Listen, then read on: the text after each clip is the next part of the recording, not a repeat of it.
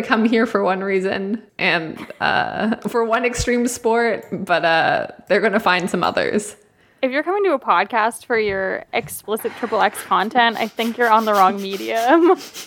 I just love listening to a good story. And with that, hey friends, welcome to Cool Girls Liquid Explosions. This is an action movie podcast, and this week we're talking about triple X.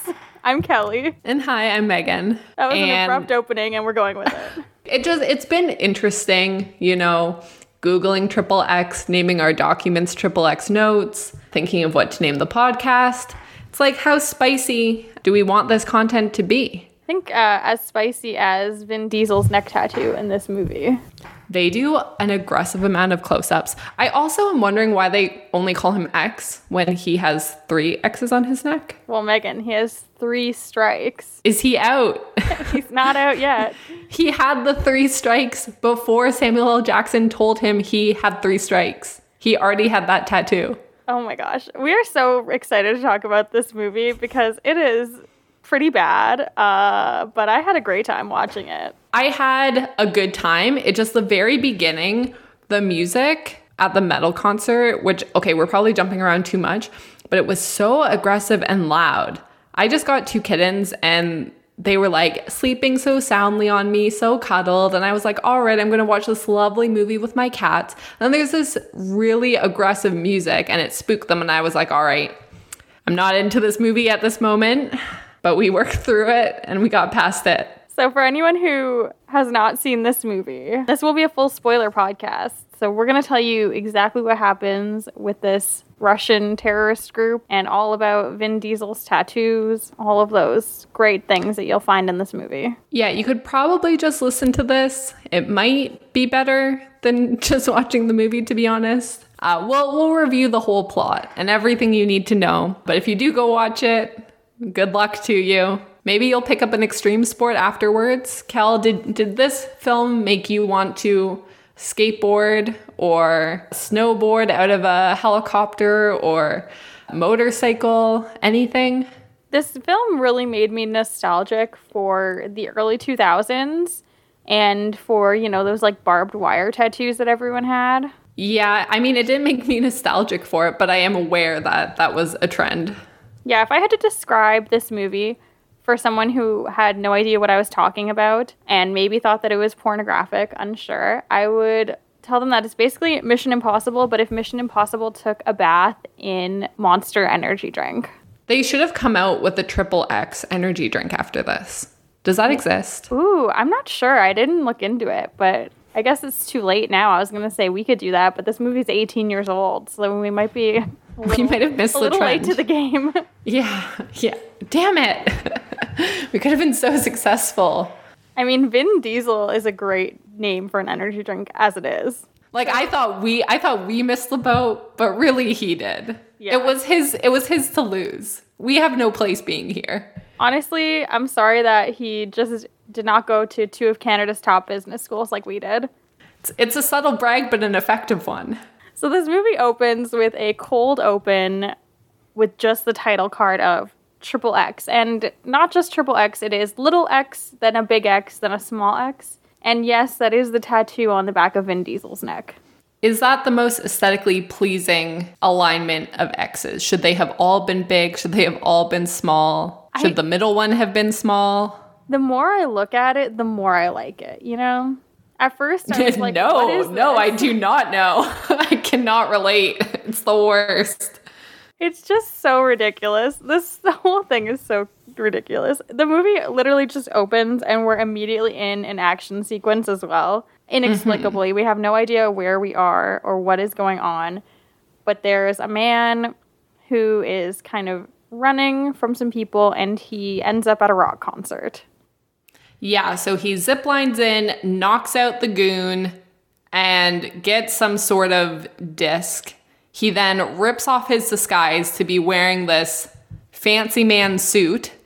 He uses this pop out key that I guess you needed to get into this rock concert. And for whatever reason, he thought, yeah, I'm gonna really blend into this rock concert. He should have left his old clothes on. Like, why did he decide that a suit was a good thing to wear here? I wish I could answer you. The first thing that I noticed is that everything just looks vaguely Eastern European. And everyone is speaking in some sort of Eastern European language. I had no idea what it was. I was like, okay, clearly we're in Europe. Like, are we in Russia? Are we in Poland? Are we in the Czech Republic? I have no idea. Yeah, and it was apparently a very exclusive Eastern European metal concert where our fancy man is trying to make a getaway through it, which is not a great place because he stands out and the goons chase him. And then again, he thinks, oh, I'm going to hide myself and gets on stage, which again is the most visual place he could be.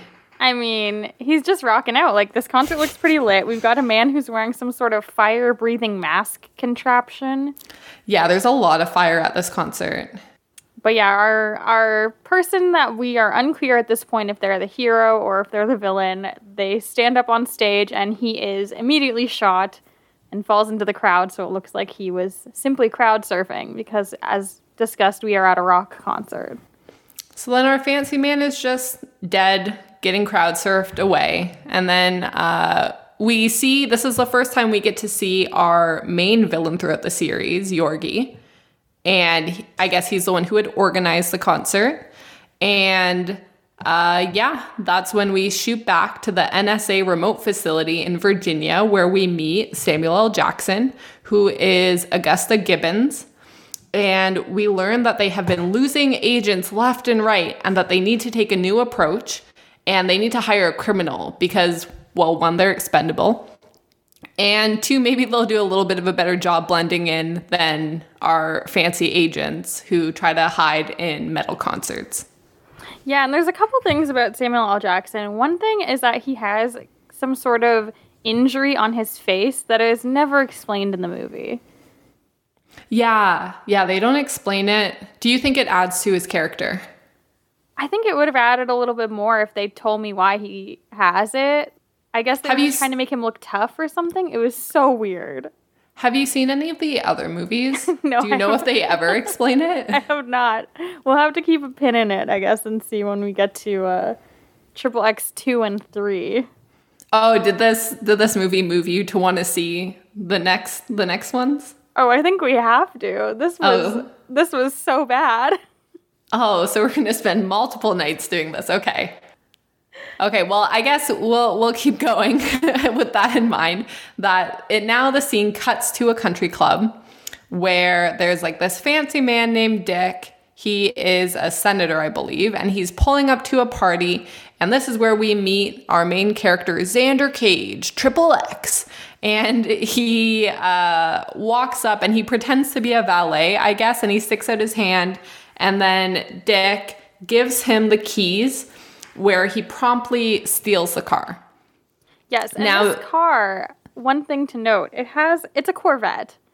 So like a pretty nice car and it has a bumper sticker on it that says I hate skateboarding or skateboarding is a crime. Sorry. Which, I didn't see that. Why? No one puts a bumper sticker on a Corvette, first of all. And certainly not one that says skateboarding is a crime. But this movie really likes to hammer down on to different points. And what we need to know about Dick is that he hates everything extreme. He hates skateboarding, he hates music, and uh, what was the other thing that he really hates? Oh, video games. Video games make you a degenerate. He is the worst. Well, to be honest, as far as we know, he just hates skateboarding for sure. And then he just got his car stolen. He was just like, all right, and didn't like, he didn't really do anything bad that we know of other than that. He just doesn't like video games and music. Yeah, but I mean, like, come on, Dick. Is that really a reason to steal someone's car? Well, we got to go to the Xander zone, Megan. oh my God. I have no interest in the Xander zone. It's so, like the worst catchphrase. We learn very quickly after Xander steals the car that he is some sort of um, 2002 influencer. So he has a camera in the car, and basically he's filming himself talking to it, explaining why he stole Dick's car. we learn pretty quickly that um, they clearly only named that character Dick because it was funny in 2002, I guess, to keep repeating the name Dick over and over and over mm-hmm. again. I did not count how many times because I honestly could not be bothered to go back and watch this scene again or any part of this movie. But yeah, so we see him driving away, and yeah, he has the video camera in the car, but you also see him pull over and like some of his friends come and they strap these really big cameras onto the car and then he zooms away so that he can be filming this and sending it to people because he wants to show the world that he doesn't take shit from people like the senator dick. And he yells at the cameras being like don't be a dick dick and drives off and the police are chasing him and he goes and his whole plan is to drive this car off of a ramp and parachute down, and Dick's punishment is that his car is going to get smashed. Now, we had the police all lined behind uh, the ramp. Why didn't they set themselves up before the ramp? You know, maybe they don't like Dick either. That's true. That's a good point. Maybe they love video games and music. And we do we do know pretty quickly in this film that most of the police are a little bit inept. Also, we're less than 10 minutes in or about 10 minutes into this movie. And at this point, I was still not too sure if I was watching The Fast and the Furious or not. So I have never seen The Fast and the Furious, so I can't really compare. It's basically this, minus the tattoo. I mean, the tattoo's most of this movie. It's a lot of the tattoo. If we timed how many scenes were just zoomed in on the back of his neck, it would be a good chunk of the movie, I think. oh, girl, did you watch the end credits, though? Because let me tell you, there's a lot of tattoo in that one. If if he gets a fourth strike, does he add another X? These are really important questions that I can only imagine will definitely be answered. I certainly hope so, but I guess we know it does not get answered in this movie. So, after uh, Xander jumps off this ramp, the car crashes on the ground. He parachutes down. His friends are waiting for him at the bottom. They grab all the video cameras that I guess had survived that crash and they drive back to Xander's apartment to throw a big party because they successfully smashed Dick's car. And the whole time they're sending this video out, playing it over and over again, where Xander has told everyone exactly his name, he showed his face, and he's admitted to smashing Dick's car. So I don't know why he thought he could get away with this, but he's having this huge party, and everyone's kind of pumping him up, saying, Oh, you should make a video game, you should do this, you should be this big star. And while all this is happening, um, the police just pop in and they shoot him with a tranquilizer dart. Yeah, and did you notice what he was wearing in this scene? Because I very much did. Was it a fur coat? He wears that a lot. Not yet, but he's in like a waffle knit shirt, but the sleeves have been cut off. So a waffle knit vest. Yeah, a waffle knit vest, which does not seem like the most useful item of clothing. I think waffle knits are usually supposed to keep you kind of warm. Well, you got to keep the core warm. Very important if you're. You got to show the guns, though.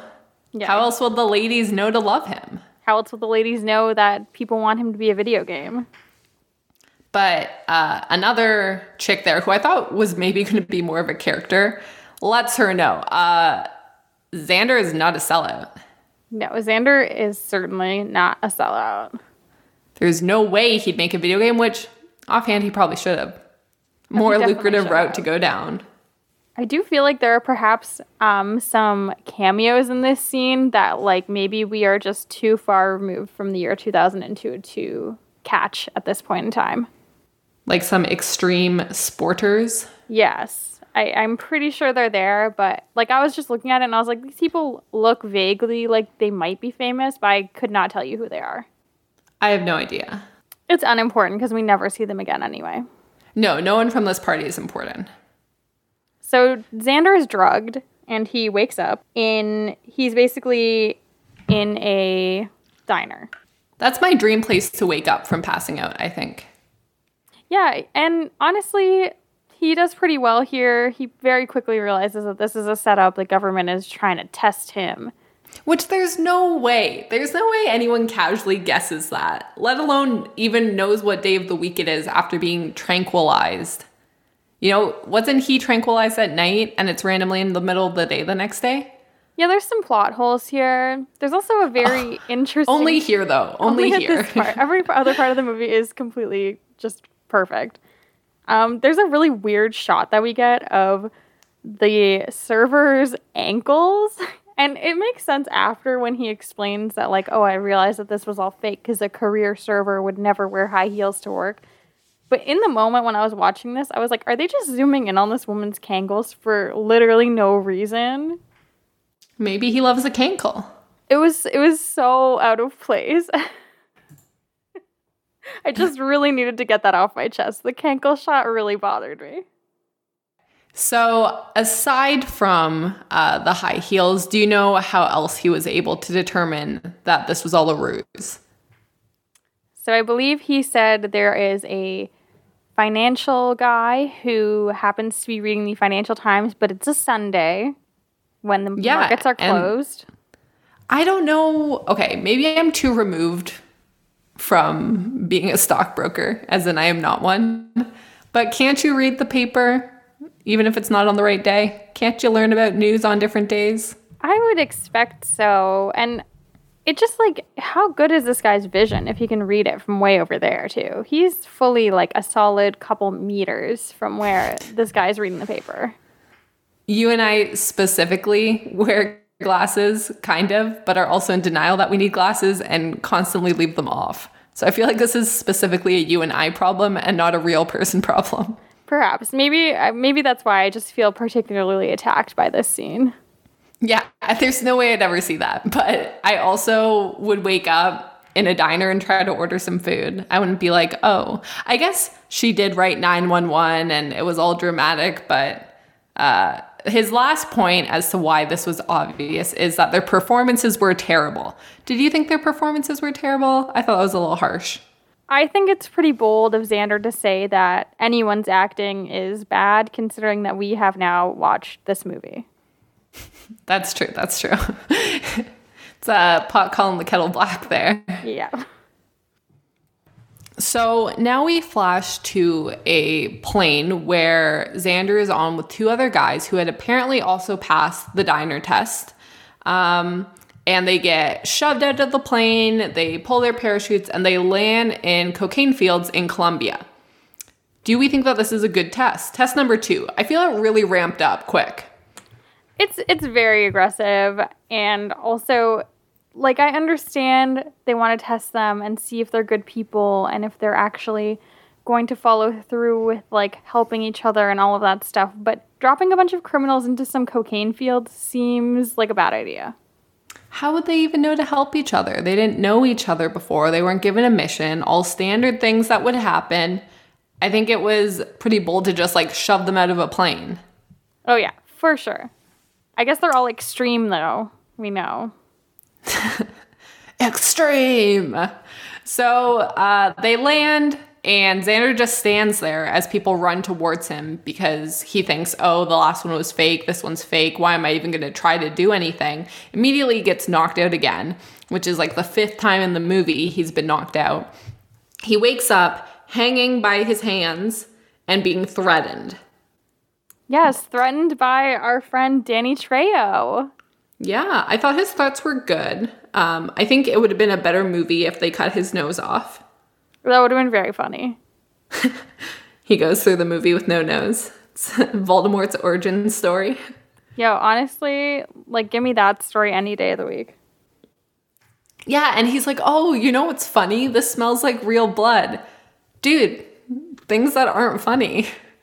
Yeah, the the acting is bad and the writing is really bad in this scene, especially. Like the whole thing is just brutal. Yeah, so somehow he gets out of this. Actually, how did he get out of this? So he used like his ab strength to kind of I guess he was only really being held there by the rope.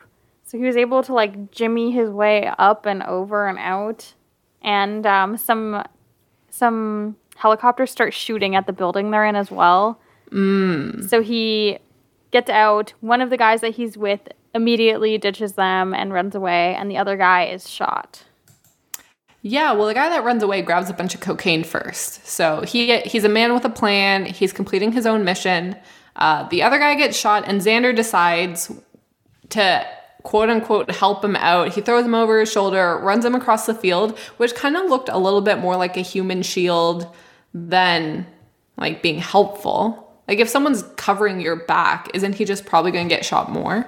Yeah, but I mean, he's already shot once. Like, still kind of every man for himself. Also, Xander's protected. He manages to grab a leather jacket at some point as well. Ah, bulletproof jackets. I didn't realize. Classic move. Yeah, so he takes the guy, he just chucks him in a field and is like, "All right, I'll be back at some point." He finds um he finds a motorcycle, hops on and starts just doing some sweet bike tricks. Now, they show this helicopter that's coming shooting at him, and they show someone from the helicopter saying, "That's the drug lord, get him." And I don't know why they thought he was a drug lord because he was riding a motorcycle. Is that is that like I think that's the telltale common. sign of a drug lord? Yeah. It's like, oh no, only the drug lord can ride the motorcycle. It's classic drug lord move to grab a motorcycle and do a sweet jump. I mean, that's that's really what they would be doing, right? Yeah, so now we have some really dramatic scenes of these super high jumps where a lot of the time there's not actually a ramp there. And I just have no idea how he's going side to side, going sideways through really tall barbed wire. He's jumping super high to where there's a sniper and he punches him in the face and goes down. He's just defying physics left, right, and center, uh, bouncing around, taking out bad guys. Uh, there are a lot of camera angles for this though. Yeah, I mean, Megan, he's just that extreme. that's that's that's the only answer. He has superhuman strength and abilities.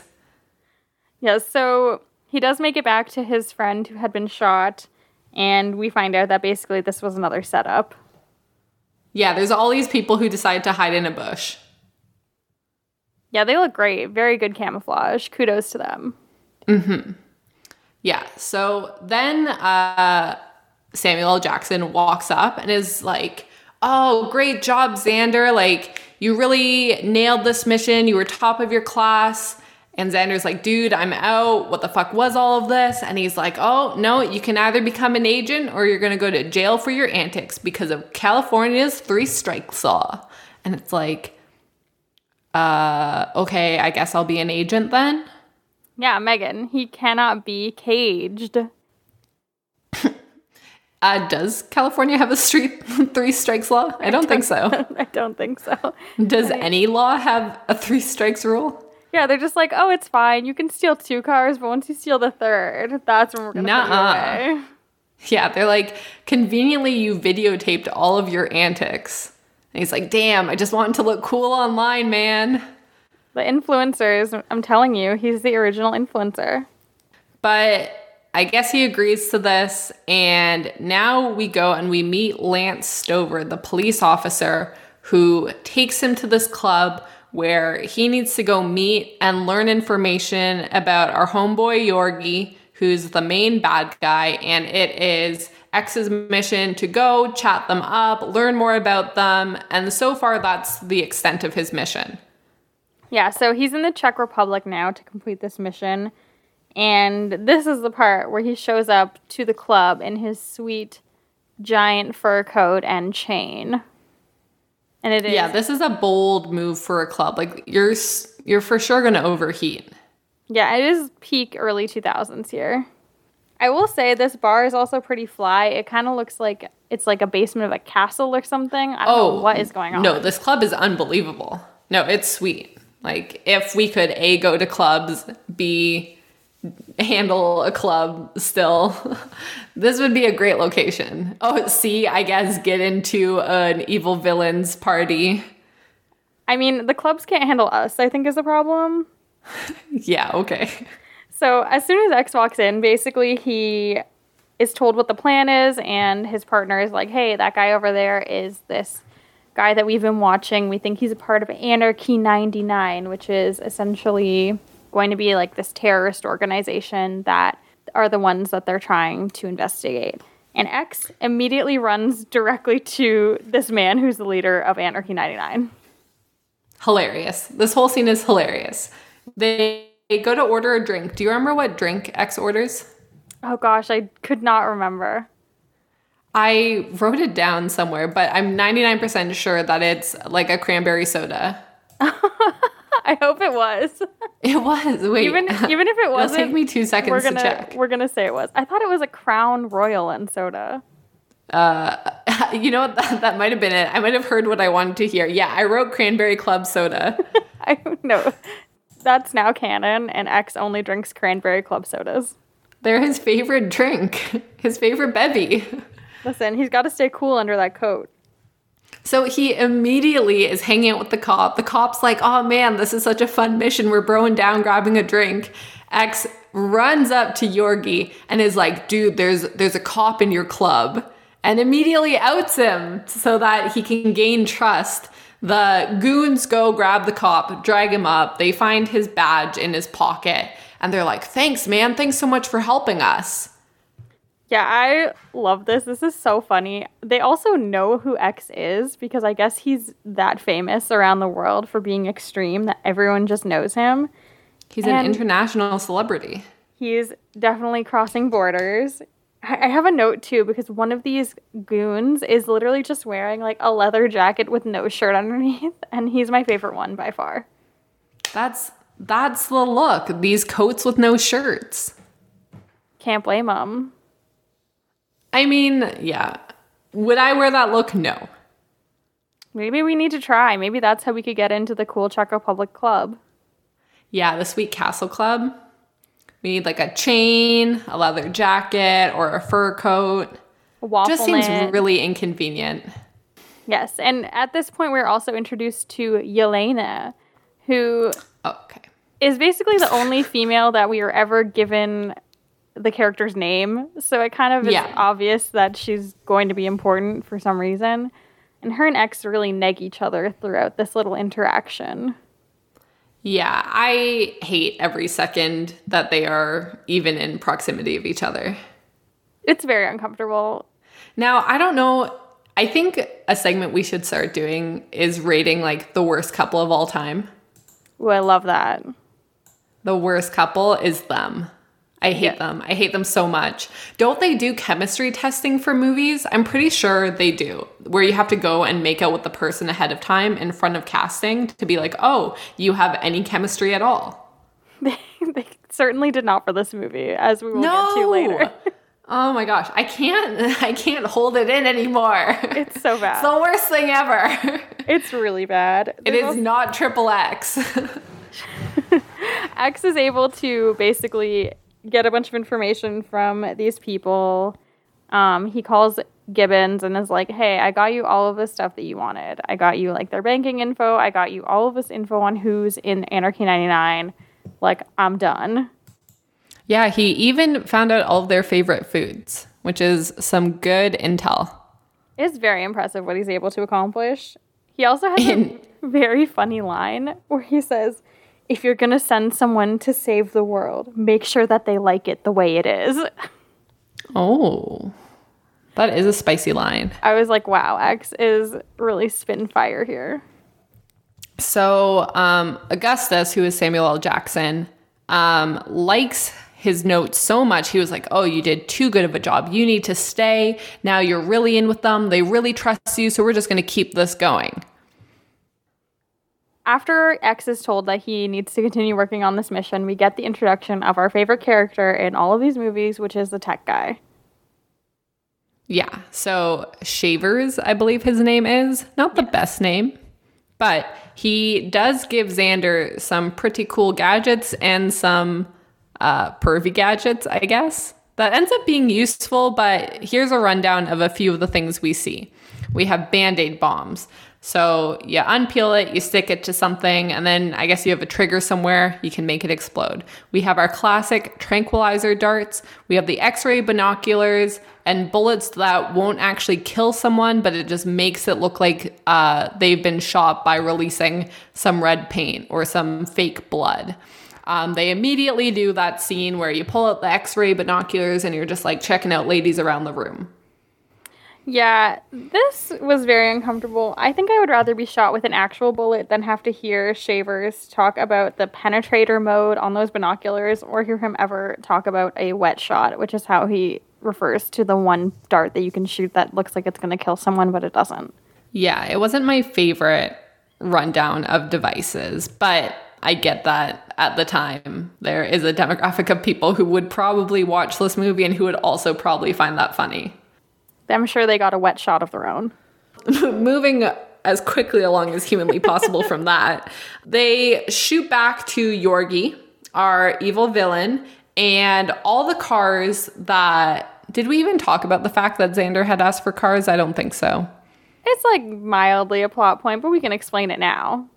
Yeah, so earlier on, to explain why Xander walked up to Yorgi in the first place is because he says, Yorgi, you are the go to guy. I want you to get these 10 cars for me. And they make a deal where Xander will pay them, I think it was $1.2 million for the cars. So it's kind of a good reason to go back and meet for a second time.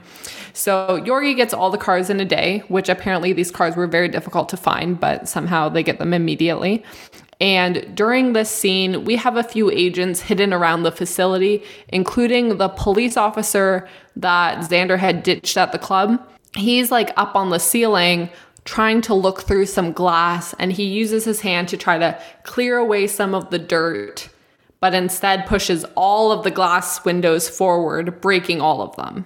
Like, this man is the worst cop I've ever seen. He's so bad. He's not very good at his job and i don't know why he would still be allowed to be involved after they all saw that he was a cop at the club. Shouldn't they say oh your cover's been blown. We're going to swap you out with someone else yeah maybe they ran out of budget and they couldn't hire a new actor so they were like oh we'll just leave this plot hole in here So, upon the police officer revealing himself, Yorgi and Xander both pull a gun on each other and they start yelling at each other, saying, like, you betrayed me, like, you're the one who had these cops brought in. And then they quickly come to the conclusion that no, they're, they're both good. The cops are trying to spy on them and they need to work together to get rid of this cop. So they hop in the car and they start chasing down the cop. And this is when Xander uses his first gadget of the fake bullet and shoots it at the police officer so that Yorgi thinks uh, he's still on his side. Yes, and this is pretty successful, I think. Yeah, I thought it was a pretty good ploy. Uh, the cop was uh, in a bit of a risky situation. He got pretty lucky that uh, Xander was able to be the one to fire the shot, and he had the gun with the fake bullet loaded and not a tranquilizer shot. He should have tranquilized him just for the lulls. So, because Yorgi sees Xander seemingly killing this cop, uh, he instantly gains Yorgi's trust, and Yorgi invites him to join Anarchy 99. Yes, and we go to our next dope club scene. Yeah, they go to a lot of sweet clubs. That is one thing I'll say for this movie. Yeah, and this one is like electricity themed is the best description that I can give people. There's like these dancers and there's all these like electric static shocks going out everywhere and there's like EDM music. It is very cool. Yeah, and this is where we meet Kiro, the super high cheekbone smoking guy. Yes, and we get a sweet anti smoking PSA when Xander tells him, you know, those are going to kill you one day. Yeah, foreshadowing, baby. Foreshadowing. We've got some social uh, social commentary about smoking. Like, just a lot going on here. Yeah. So at the sweet party, this is where we first see the most disgusting kiss I have ever seen in my life. This was horrible. This was appalling to the eyes. Yeah, I don't know. Like you said earlier, like they probably do tests to make sure that, you know, the leads have some chemistry. These two have literally none. Yeah. Yeah, this is so far from even kissing. Like, it's just so weird. It's the worst thing I've ever seen. It's, oh my God, I just hated it. I hated it so much. I honestly don't even know what more to say about it. The fact that she she afterwards was saying, "Oh, like this will never happen again." I was like, "Thank God." Because that kiss could not have been good for her. So she must have been like, oh, yeah, yeah, we need to move on from this. Yeah, so X kisses Yelena, in case anyone was wondering if there was some other woman or perhaps ex kiss Yorgi, which would have been. But it is a disaster. Like, I don't know. You can probably find a clip of this online, but there's a lot of, like, you can see tongue and uh, it's very uncomfy. It's like just super open mouthed. I don't even know. Uh, let's move on. So now they're at Yorgi's mansion where he gets led back to his room because I guess Xander's now staying the night at the house. And there's just randomly a prostitute in the room. And they just get it on. Whoa, whoa. Okay. First of all, sex worker. Oh, okay. Sorry. Sex worker. it's okay. Second of all, I will tell you exactly what I wrote verbatim for my note on Okay. the scene. X walks directly into an early 2000s music video already in progress.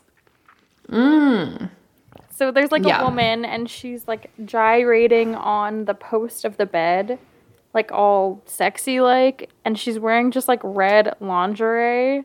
And I just feel like this was every hip hop music video in the early 2000s. I mean, uh, Yorgi's giving Xander a very welcome, uh, a very nice welcome, I guess, into his home. I don't know. Do we think he set it up? I'm assuming so. I guess so. And I have some logistical questions about this as well. So, first of all, how long was she waiting there? I don't know. Maybe it was actually her room and he crashed it and she was like, oh, I was trying to have some alone time actually. Could you please leave? She was like, I was just doing some self care, taking some, you know, sexy dance class on YouTube or whatever. Yeah, just stretching before bed. And my second question is so we hear music when this scene happens, but there doesn't seem to be like a music player in the room. So I'm like, wait, was she just slow gyrating to no music when he walked in? You know, as one does before bed. So we find out the next morning, um, X is essentially going to try and steal any intel that he can find in the house. In the previous scenes, we had gotten like, I don't know, 15 different shots showing us just how secure this house is. There's cameras everywhere. So we know it's going to be tough to find information. And as X is kind of snooping around, he runs into Yelena, who is basically at a safe in the house. She has her trusty digital camera and a dock, and she's taking pictures of the safe. Mhm. So now X spots her and immediately pops out and starts questioning her. She pulls a gun on him and says, I don't need to explain myself. And then less than a second later, she starts explaining herself. And I'm like, girl, keep your mouth shut. Just say this is your safe. Like, what more do you want? Stop snooping around and go tell your people that you caught him snooping. But she immediately says that she wanted to take photos because she thought that they would be valuable to sell. It's not a bad plan, honestly. I guess. I don't know how much money you could get from it. Unless she tried to break into the safe. I thought that might be a better plan and then just blame it on uh, X. That is true. And instead of doing any of this, she's like, hey, X, let's go get breakfast. Yeah, it's a swift change of direction, which is good. You know, you had a late night drinking. You, you got to go get some brekkie. Yeah, it's a, I mean, it's really the only logical call at this point in time. Mm-hmm. And I, wow. I miss the days we could go out and then go get breakfast. Oh my God. We're longing for them. Yeah, and a, a nice Sunday brunch. Oh, to be violently hungover and ordering disgusting diner coffee. Uh, to be calling real estate agents to ask, are you siblings or are you married? The good old days.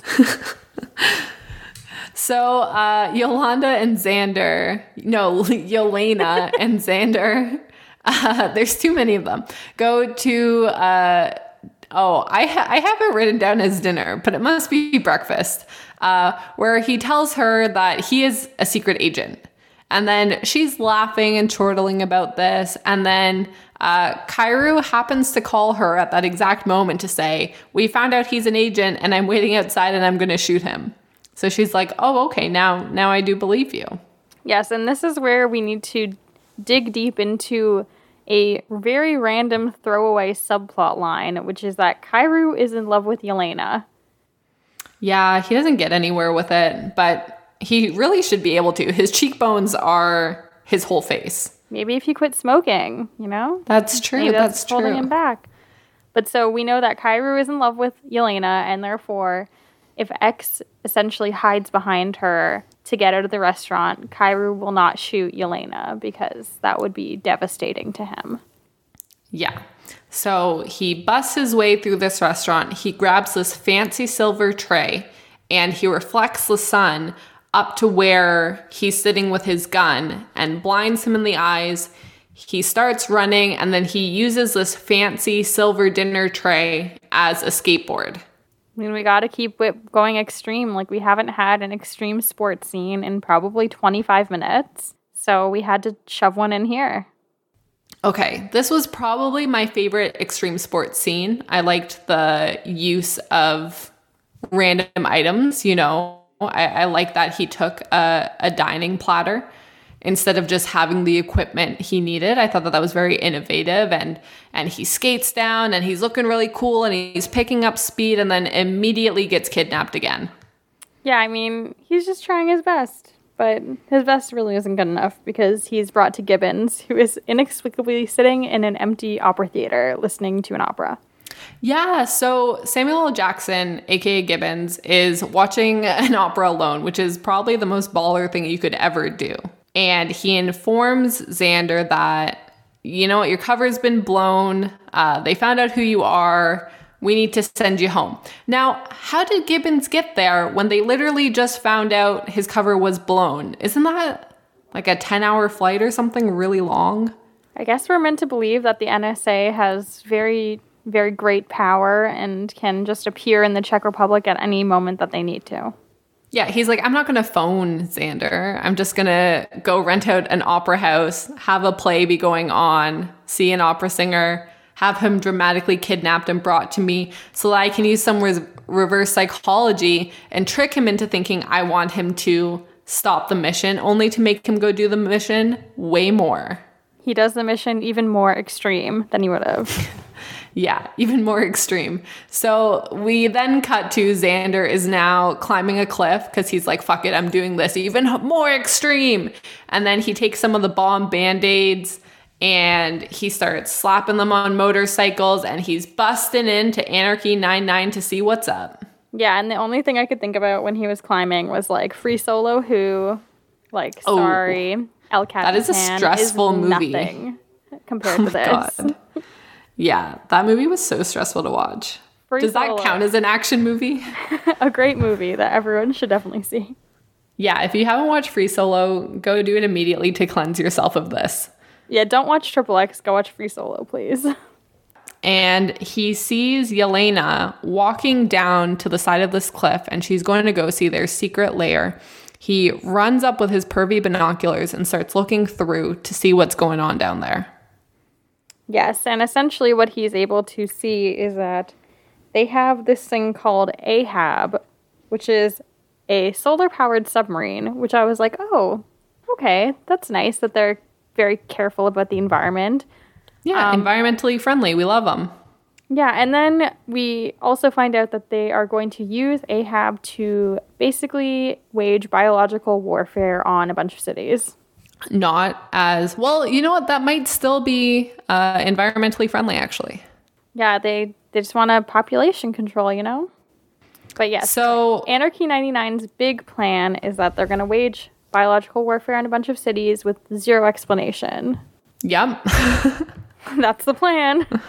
that's that's the whole plan. They're like, we're just gonna go shoot everyone. So there's this big team of scientists, and they are dramatically showing um, Yorgi that their uh, product, Silent Night, is complete, and they put a nice, cute little ribbon on the remote controls to be able to detonate Silent Night, and they give it to him, and they're so proud, and they're all celebrating. And Yorgi promptly walks behind a glass door and sets it off and is just like laughing at them as he murders the room full of scientists who just busted their asses making him this thing. And he starts yelling at them that they're little mice and he's like, ho ho, bye bye, little mouse. yeah, I hate this war on science, first of all. And second of all, what a waste of your biological weapon. Probably very expensive. And also, so earlier on, when Xander is looking, which I don't know if there's a point of pointing out plot holes because, you know, the whole thing's full of them. So this might be irrelevant. But Xander, um, he sees one of the scientists talking about the fact that they're going to be complete, they're going to complete all the technology tomorrow. And then they kill all the scientists. And I was just wondering, I'm like, is there something missing? Sounds like you weren't quite done yet. Maybe shouldn't have murdered everyone, but here we are. Oh my god, that's amazing. I did not catch that and it sounds like maybe there was like a rewrite that someone missed. that's amazing. It's there's probably many things that people missed. Now, after everyone has died, there is conveniently a button that shoots all of the poison up into this vent that filters it through water, making the room perfectly safe again. We see these gauges that have like skull and crossbones on them, go back into the clear. We know it's all right to start walking around again. Yeah, and they're perfectly fine. And X needs to make a daring escape at this point. Yeah, so a classic. He runs up to a motorcycle, which previously he had put one of the bandages on. So uh, he rips it off, hops on it, and starts doing a really dramatic jump over the wall. Now, I don't know how to describe this move. I'm sure that there's a name for it that maybe we should have looked up, but he's on the motorcycle and he throws himself off the back of it. So his hand, he's holding onto the seat while the rest of him is almost like Superman behind it. He has a gun and he's shooting at everyone. And then he's able to pull himself back onto the motorcycle and keeps going. Yeah, I mean, the amount of concentration that must take to pull off a move so complex. I can't even imagine. I have seen real like dirt bikers do that move before.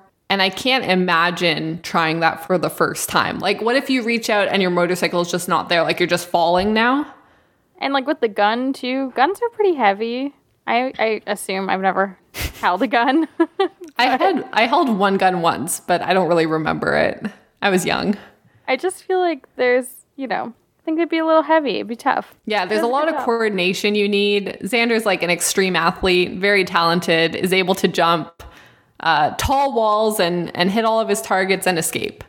Yes, and he makes it back to his like safe house situation, and we pretty much immediately find out that his old partner has pulled a switcheroo and is actually now evil and decided to switch sides.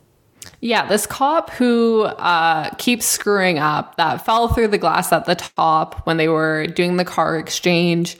Uh, the same cop that Xander had called out when they were at the club in order to gain their trust. He's sitting in a chair talking about how he's going to shoot Xander because screw you, I, I've decided to switch sides he wasn't doing so great as a cop, so this is actually probably a better career move for him until he immediately is killed because Yelena shows up at the door and reveals that she too is a double agent and is actually also a cop or an FBI agent or Russia's equivalent.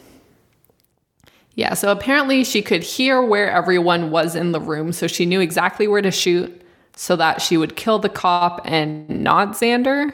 Is she a bat? She might be. she is actually Batwoman. This is her um, origin story.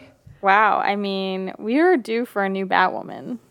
So she is um, a secret agent and she was infiltrating um, Anarchy 99. And after six months, she just stopped getting instruction. She just stopped hearing from anyone. At that she, point, she I would. ghosted.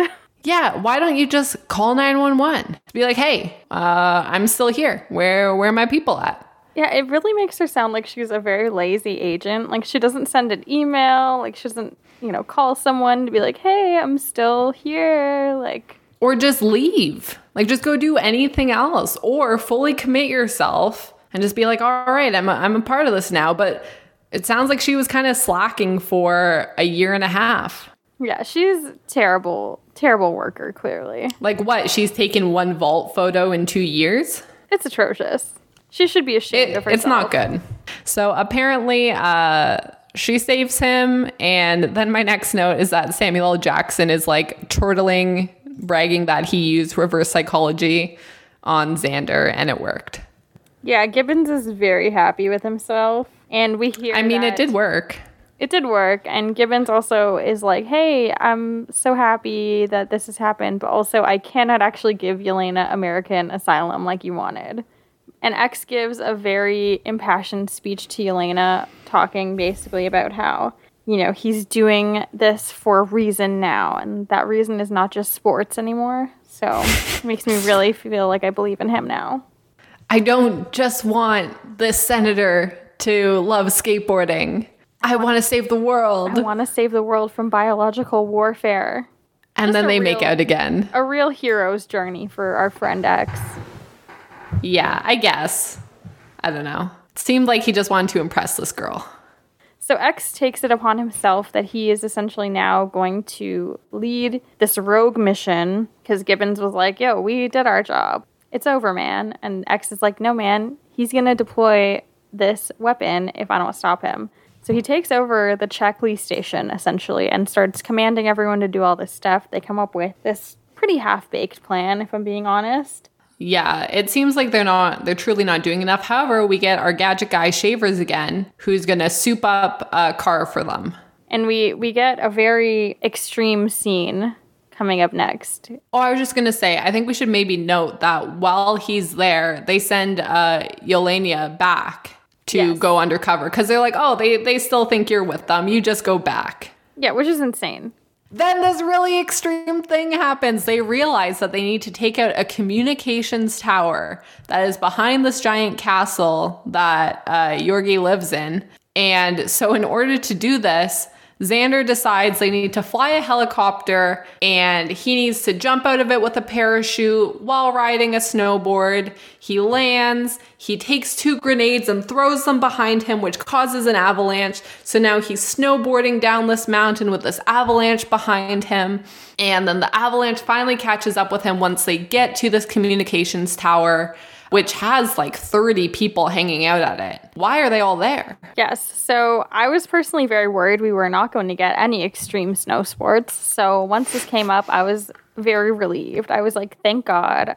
I have a lot of questions. And Oh. they begin and end with why didn't you just throw the grenades out of the helicopter? Oh, I have a very important question, but it's regarding someone who's in the communications tower. I'm, Oh. ho- I'm hoping you notice this as well, but there is one man who is, I can only describe this as practicing his medieval swordsmanship using a wooden sword and shield in the tower. Oh. We get a cut. Oh, I did see the shield. I did see the shield, and it was a good use of his time. And he's the only one who is truly using his time effectively, as everyone else is just chilling. Yeah, I was like, is he LARPing? Yeah, What is maybe happening? th- maybe that's why they're all there. Maybe it's maybe they're having a LARPing event because there's no reason why like 20 people should be at a communications tower. So they they saw there was some fresh snow. They got their swords and shields, and they're like, ah. This is the perfect time before the end of many worlds to go on one last adventure. One last LARP together. One last LARP. I mean, why not? So really, really, he could have just snuck up. There's so many other things he could have done, but the the avalanche snow pushes him up against this communications tower at the top, and I guess it successfully takes out the tower. But he's now stuck under the snow, and it shows a whole bunch of different snowmobiles drive up, and they just grab him. Yeah, they they grab him pretty fast and bring him to Yorgi. And so they show Yorgi telling uh, Yelena that he knew about her the whole time. No, you didn't. You showed her a whole bunch of stuff. You've hung out with her for two years. Yeah, there was no indication that he had any reason to believe that Yelena was sketchy. I would also say I knew about it the whole time if it took me two years to figure it out. He's just trying to play it off. He's like, "Oh yeah, I totally knew you were secretly a cop." Like, duh. I was playing along. yeah, We didn't really talk about it, but there's some like really aggressive scenes earlier when they're at the club where Yorgi's like, go hang out with Xander, go please him, go take care of him. And I was like, oh, thought you two were together. yeah. We can just uh, We'll- ignore we'll that yada that yada that. It was icky. Yeah, let's just yada yada through any relationships in this movie because I hate all of them. Listen, this is our podcast, and we can yada yada through anything that is gross if we want to. We're we're gonna skip the Bora Bora scene later then, because I'm over them. Okay, they escape, obviously, Yelena and X, because this is a movie, and there's no way that our main characters are going to die. And it features one of my favorite action movie tropes of all time Oh, what is it? the old bulletproof table. Although conveniently, uh, Yelena shot through a door earlier where she could hear where the people are in the room. Yeah, it's almost like uh, there's plot holes. yeah, only, but just a few, just a few. Um, so conveniently, all the cops bust in because I guess the communications tower was taken out and they couldn't see them coming. So they bust in and save the day. And Yorgi grabs the hard drive to launch uh, Ahab and he runs down to set it off. Yes, and Yelena and X go chasing after him, and basically he goes down into like some weird, like extra, extra sub layer, which I didn't really understand how this was possible because he's like way up on that mountain, as discussed earlier, very tall. Like, how far down did he go into the basement to get to the base of the mountain? The Where the water is. Yeah. Just a quick jaunt. Maybe they realized the movie was getting a little long. They didn't want to show. Maybe they cut a really long staircase chase scene. Yeah, or like an elevator, and Yorgi has to go. a like, zip wait. line. That would have been cool. Ooh, That's maybe a zip extreme. A hang glider. Oh, definitely a hang glider. That'd be awesome. I'm going to pretend that they took hang gliders down. Or like a really long fireman's pole. And this is when X yells to the rest of the cops saying, You need to stop thinking like police and start thinking PlayStation. And he grabs this heat seeking missile and he decides to shoot it because he remembers that one of the villains always smokes. And he told him, You, you gotta stop smoking or this is gonna kill you. So he shoots it and it hunts down the smoking guy and it destroys him. Very sad ending for our friend who has an unrequited love for Yelena. And he could have had such a good modeling career if he only realized his cheekbones are what the world wants. And that smoking was going to kill him someday. Yeah, the smoking was a bad call. I don't, okay, I, I don't want to get into what's believable and what's not, or else the whole movie would be up for debate. But this probably is impossible. Sadly, So- Ahab has already been released. Yeah, so he plugged in the hard drive, sent it off, he hopped into his own boat, and Yorgi is making him a, a getaway. I have a question about Ahab at this point as well. They Yeah. described it as a submarine. Yeah, you're totally correct. It would make sense for it to actually go underwater, and it would also be a lot less visible and harder for them to find. So they probably should have made it have. Oh, you know what? That was probably what the scientists were working on the next day. So Yorgi is able to escape, speeds away on his little speedboat, and our pal X is able to shoot him from afar, but enough that Yorgi crashes his boat and the boat blows up. Yeah, so Yorgi has a real yada yada death at the end where they're just like, all right, you got to shoot him and just move on. So he dives underneath the slowly closing door, shoots Yorgi, and then somehow gets pulled out just in the nick of time. And then we get an important scene where now X and Yelena need to somehow find a way to stop Ahab. And luckily for us, our pal Shavers has arrived with a super modded out car with all of this stuff that X had asked for. Just in time. It's almost like it was scripted. This was scripted? This is not a documentary. Oh my god. I thought he was just an extreme sportsman saving the world. They jump into this new car from Shavers, and Yelena needs to come with X because there is so much stuff in this car that there's like a full on manual that Shavers That he has written. conveniently had the time to write as well. Shavers is just a very talented guy. He's probably the MVP of the movie if we like take take a step back and think about it. So they're driving along and they realize that one of them needs to get onto Ahab. And so to do this, they elaborately drive around. The only time they use really anything cool from the car is to explode, I guess, just this cart full of potatoes that they need to drive by. And then X takes a harpoon gun they take the top off of the car. He shoots it at Ahab and then ejects himself from the car, sets off a parachute, and uses the um, harpoon to slide down onto it. It's all very extreme. I appreciate that Shavers was able to get X a very patriotic American parachute as well. I just feel like that's a bullseye. Like, if you're one of the bad guys, because Yorgi wasn't the only one, there was a whole bunch of them. That's fair. I feel like you could be more subtle. but that wouldn't be very extreme. Yeah, and America's extreme. Maybe Shavers just Republic? being really thoughtful. He's like, I remembered where you're actually from. I wanted you to have a little piece of home while you're saving the world.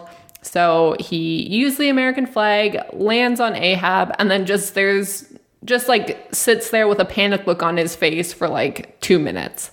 Yeah, I mean, he doesn't really know how to like disarm this thing. He's just kind of like, what do I do now? And then he remembers, oh, if you bring the biological agent really deep underwater, then it will basically dissolve in the water and won't be an issue anymore and it won't infect anyone. Again, it, a submarine issue.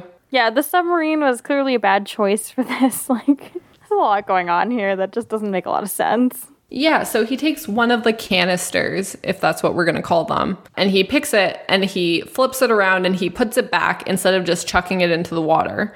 He puts it back in and then he pulls out the hard drive and jumps off. And I guess without the hard drive, it immediately nosedives into this, what I assume is not that deep of a river. But apparently it's deep enough to disable it, and uh, X saves the world.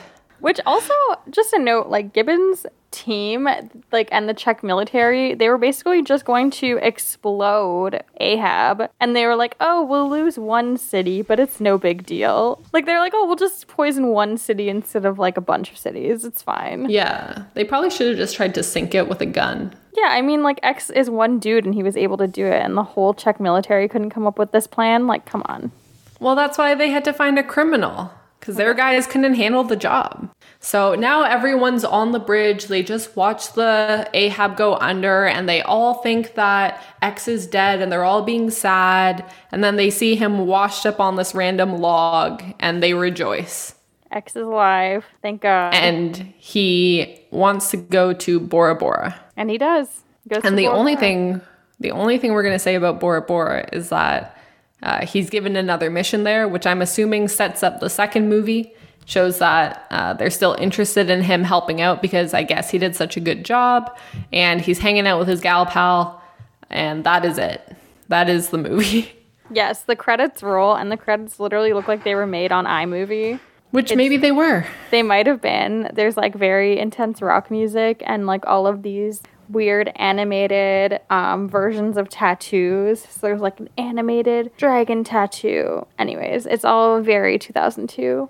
Yeah, as someone who in quarantine watched like 10 seasons of Ink Master, I didn't hate it. you were into the tattoos. You were like, I was yes. kind I was kind of into it. I was like, oh, the line work on that, gorgeous. Did anyone on Ink Master get a triple X tattoo? I I haven't seen any triple X ones. There was probably some barbed wire. There are a lot of bad tattoos on that show though. It's highly entertaining. After you're done watching Free Solo, you can uh, go watch some Ink Master. Yeah, I would like to see if anyone has like the triple X tattoo in real life. Oh, I'm sure people do. I'm sure. All the extreme sports guys probably thought it was so cool, just like people thought barbed wire was cool. Like there's so many trends that have gone through tattoos that like as long as you love it, it's fine. But things go in and out of style. Except for triple X. Triple X is forever. Unless you get a fourth strike, I guess. Yeah, Triple that's X with Vin that is Diesel. the that is the full movie. It's not a Um, porno. Uh, definitely not. there was zero steamy scenes at all, which thank God, but also gross. And I'm hoping I'm hoping that we never see these two appear on screen again together. I really hated them together. Um, so I'm gonna vote that they are our worst couple so far. I agree. They're definitely bottom bottom of the barrel couple. Did we want to rank the characters now? Yeah, let's do our character ranking. Do you want to start with our main character, Xander Cage? Yeah. Um. I he was all right, I guess. I Did feel you like, we him? never we never like the main characters that much. No, and I probably never will. Main characters are always the worst. Honestly, he's like a third tier for me. Yeah, yeah, that's being generous. The only thing that keeps him third tier is I did like his extreme sports. He was quite extreme, and his tattoos are pretty um, interesting. And he loves video games and music. He does love video games and rap music, which I also love. He's ahead of his time. He was an influencer before Instagram. He he was all right, I think.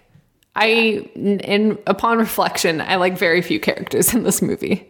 Yes, I do like his uh, his kind of like you know, I'm gonna stick up for what I like think is best attitude. But yeah, I think he's a third tier character, just a flesh wound. Yeah, yeah, definitely third tier. Do we have any top tier characters? In this movie, I, I really don't know. Maybe the one um, shirtless crony who just wears a leather jacket. I think he'd be my number one. Uh, he'd be my top single non, single punch knockout character here. Okay, I I can agree to put him there because I don't remember him really, and that's probably outstanding in this film.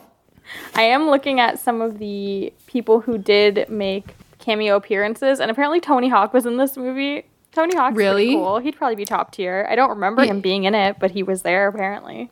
You know, I bet he was somewhere at the party at the beginning when we just could sense that there was probably someone fun there. Yeah, apparently he was skateboarding at the party and he was also in the getaway Cadillac from the Corvette scene. Oh, very cool. Yeah, we can make him a top tier character. He just seems like a good dude in real life. Yeah. He got approximately one minute of screen time, but he's our favorite character, I think. um, I didn't hate Shaver. You know, he put together that car pretty quick. We can keep him at maybe a second tier character. Yeah, yeah, we can keep at keep him at second tier. Um, I like Samuel L. Jackson. His character seemed a little bit unnecessary, and he just kept kind of hopping on planes and flying back and forth, which is just showing off. So I, I like that. I liked his uh, opera, his solo opera. He's a man of great taste. Yeah, I feel like we need a spin-off movie where we just see all of these events, but from Gibbons' perspective. Oh, that'd be good. You know, I actually met Samuel L. Jackson. You did? Yeah. So for Bring Your Kid to Work Day, I think that was grade nine or grade eight. I don't remember. But I went to Jumper, the movie, oh, and cool. he was on it. Oh yeah. my God, that's awesome. Yeah. I talked to him and to his stunt double and the other people on that cast. And then they had, like, there were three of us there who were kids for Bring Your Kid to Work Day, and they all had, a, had us go, like, hide behind a sand dune in one of the scenes. while, while it was filming and they were just like you guys are in the movie and we are like amazing. We're so cool. You're like we are behind a dune and no one can see us. Hey i was technically in that movie. Uncredited you're, though. you're a celebrity. I know i know. I did one stunt when i was little but it's fine i'm i'm I, like now i feel nervous that we're podcasting together even I'm very famous. I'm only telling you now. Some, I guess this is a different podcast. Uh, by the way, we have a different podcast where Kelly had revealed that as a child, she was a, a product tester. Yeah, she has influenced the products we use today. You know, it's a hard job, but somebody has to do it. And I feel like this is a good opportunity to plug that podcast since we never talk about it. Yes, we recently started a new podcast where we are covering Nathan for You, which is a very funny Comedy Central show that you should 100% watch and you should 100% follow along our podcast about it.